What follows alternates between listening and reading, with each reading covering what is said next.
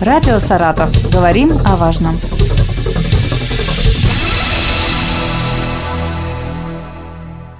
Здравствуйте, у микрофона Елена Тёмкина. В Саратове и области продолжают ликвидировать последствия снегопадов, и сегодня об организации работ по очистке придомовых территорий и крыш в интервью руководителя Госжилинспекции области Сергея Вербина.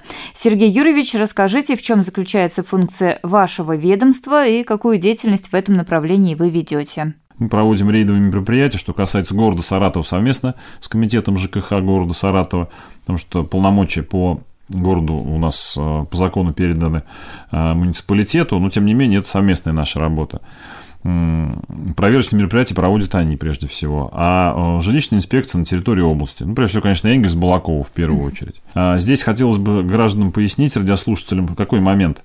А, считается территория э, расчищена та, которая относится к общему имуществу квартирного дома.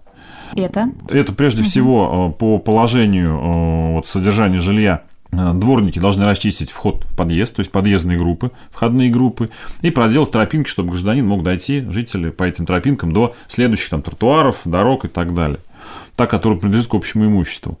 У нас зачастую, к сожалению, в более чем 70% многоквартирных домов территория, которая относится, ну, рядом, находится рядом с домом, да, придомовая, на что больше всего происходит жалоб граждан, она не относится, не стоит на кадастровом учете э, как э, территория, принадлежащая к многоквартирному дому, и не относится к общему имуществу квартирного дома. И, соответственно, те организации, которые это, э, находятся в управлении тот или иной дом, они не могут тратить деньги жильцов на, так сказать, не свою территорию.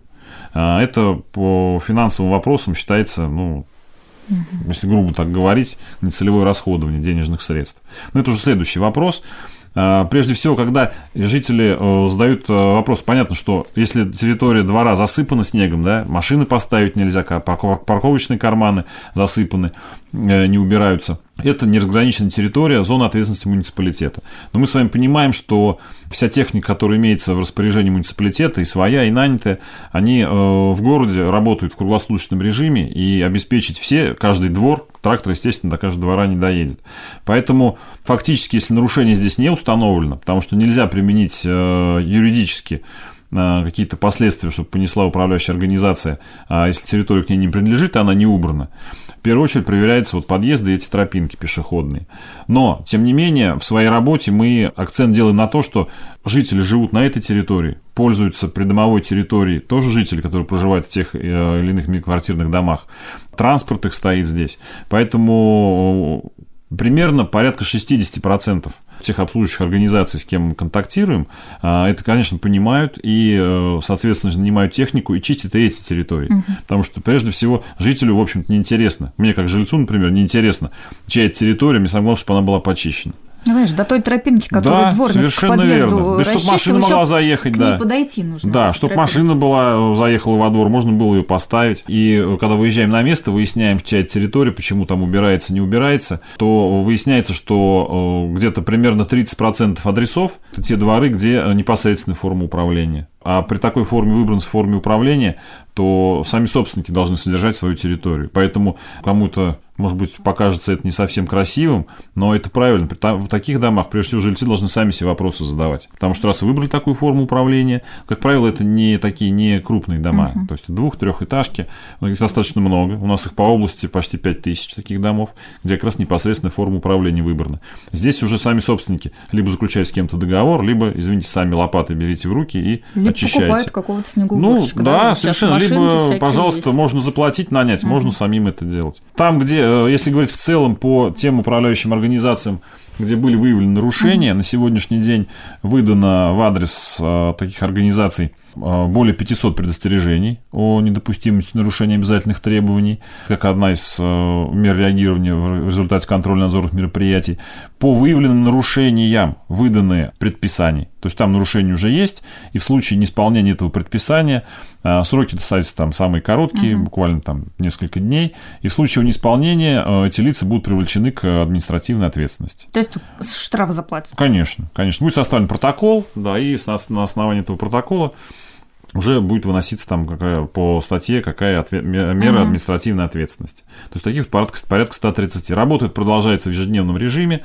Традиционно всегда, когда снегопад идет, первые дня два идут жалобы массово на дворы, что вот выйти, пройти, доехать, uh-huh. заехать.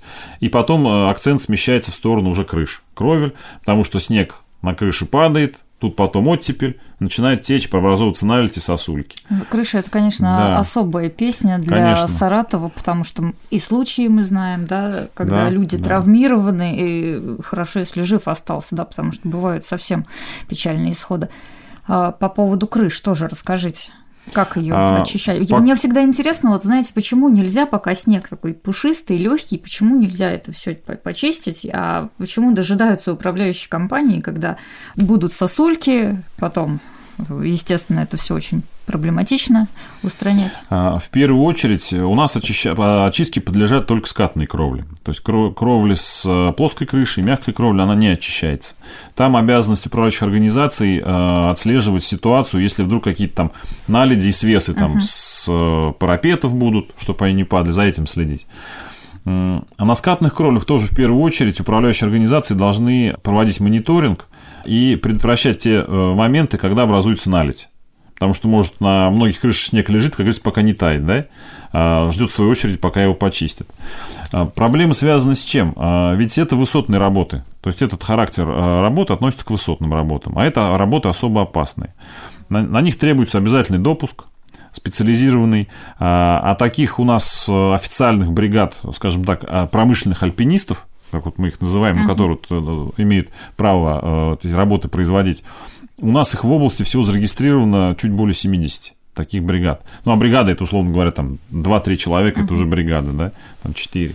И поэтому все они в зимний период пользуются просто э, как э, телезвезды, да, популярностью, так уж скажем, по аналогии провести. У них все графики расписаны буквально на всю зиму, э, круглосуточном режиме работать. И вот одна бригада э, ну, квалифицированных специалистов, они могут очистить крышу, ну, допустим, возьмем там какую-то ну, пятиэтажку, да, а, такую среднюю, там, пятиподъездную, они очищают в среднем две крыши в день.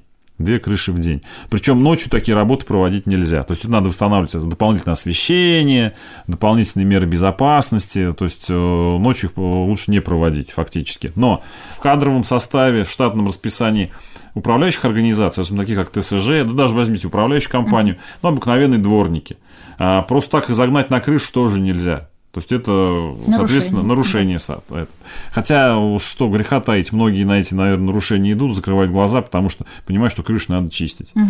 И сама по времени очистка кровли занимает, конечно, э, много времени. Двор почистить, трактор заехал, почистил, если да, по времени там э, несколько, там 2-3 часа, то крышу чистит ее либо день, либо уходит там времени полдня.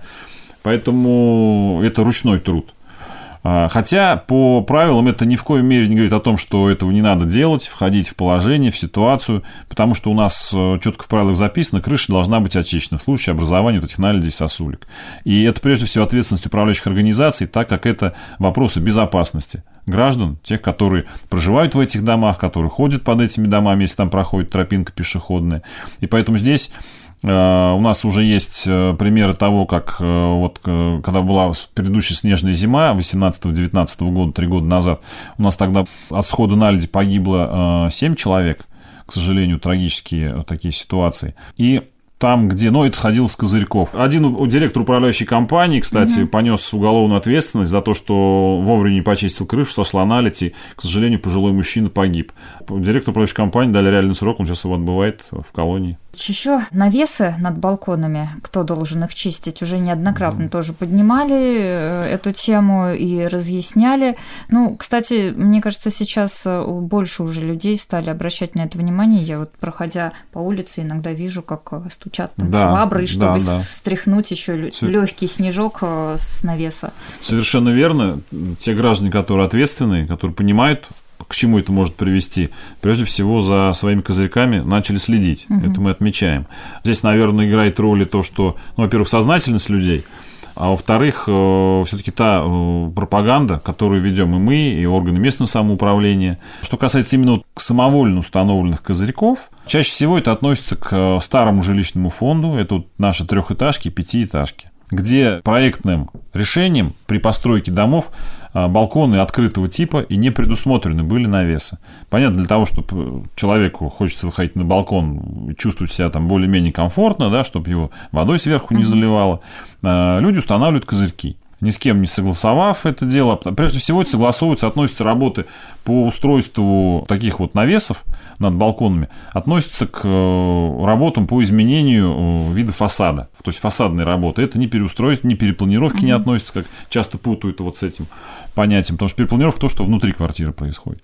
Здесь э, согласование, прежде всего, выдает архитектура города Саратова. То есть органы местного самоуправления также должны либо выдать, либо не выдать. Но я так понимаю, что это очень сложно сложная граждане, история, Конечно, да? граждане просто туда не обращаются. Установили, установили. Этот э, вопрос тому, как сейчас вот э, закон ведь с 1 марта о том, что э, запре- запре- да, запрещают остеклять балконы. То же самое с козырьками. Ну, а поэтому... вот если обратиться, допустим, вот, ну, сколько-то квартир пятиэтажного дома, там, да, получается, на пятом этаже люди проживают, они обратились в ТСЖ. Это можно как-то законно, централизованно сделать всему дому, чтобы Конечно. соответствующие нормативам и требованиям установили козырьки над балконами. Да, они даже, может быть, не то, что их э, установили. Самый главный вопрос в чем? Чтобы не допустить, не дай бог, э, схода этих сосулек, да, на кого-то с этих козырьков очищайте их, содержите их на, в нормальном состоянии. Либо чистите сами, собственники, потому что ответственность лежит на вас. Либо, э, ну, включить, как показывает практика, управляющая организация может их очищать, включать в план очистки угу. своих. Но для этого необходимо, чтобы за счет содержания жилья, необходимо, чтобы оно шло в общее, общее имущество квартирного дома. Как правило, если устраивают такие вот, это решается об уменьшении либо увеличении имущества многоквартирного дома, принимается решением двумя третями голосов собственников. Понятно, что никакие там первые, вторые, третьи этажи голосовать, голосовать за то, чтобы включить в общее имущество, а увеличение общего имущества влечет за собой увеличение платы за содержание, соответственно, на эту площадь. А за это не голосуют. Поэтому с этой проблемой остаются один на один собственники как раз от верхних этажей. Если мы говорим, например, про пятиэтажку. Ну, трехэтажка, понятно, третий этажи. Выход какой? Либо они э, оплачивают управляющие компании за фактически выполненные работы по очистке, с ними заключают какое-то соглашение дополнительно, как частник квартиры, да, э, нанимает ту же самую управляющую компанию, чтобы они почистили его козырек. Ну а что ее нанимать, если там сосульки с крыши свисают? Либо сами должны очищать, либо э, задача управляющей организации юридически, что здесь делать? Во-первых, выдать, э, провести обследование, и мы такое проводили неоднократно совещание в городе Саратове и по городам э, крупным э, нашей области, э, доводили эту информацию, последовательность действий угу. до органов местного самоуправления, то есть управляющая организация делает обследование своего дома, который находится в управлении, выявляет эти незаконные козырьки, а фактически там даже не они надо... Все они все, которые да. на верхних этажах, практически они все э, незаконные в 90% случаев даже больше, делает собственнику уведомление, что вы приведите в соответствие, уберите его. Если он этого не убирает, то тогда необходимо уже вплоть до того, что есть право у управляющей организации обратиться в суд, об обязал, чтобы суд обязал этого собственника демонтировать этот козырек в целях соблюдения безопасности проживающих граждан в этом доме либо любых других граждан неопределенного круга лиц. То есть вот последовательность действий. Ну а в зимний период, э, если козырьки не убираются, если их, в общем-то, граждане очищают своевременно сами, либо с помощью кого каких-то управляющих организаций, то, как правило, вопросов к ним не возникает. Напомню, вы слушали интервью Сергея Вербина, руководителя Госжилинспекции Саратовской области. Радио «Саратов». Говорим о важном.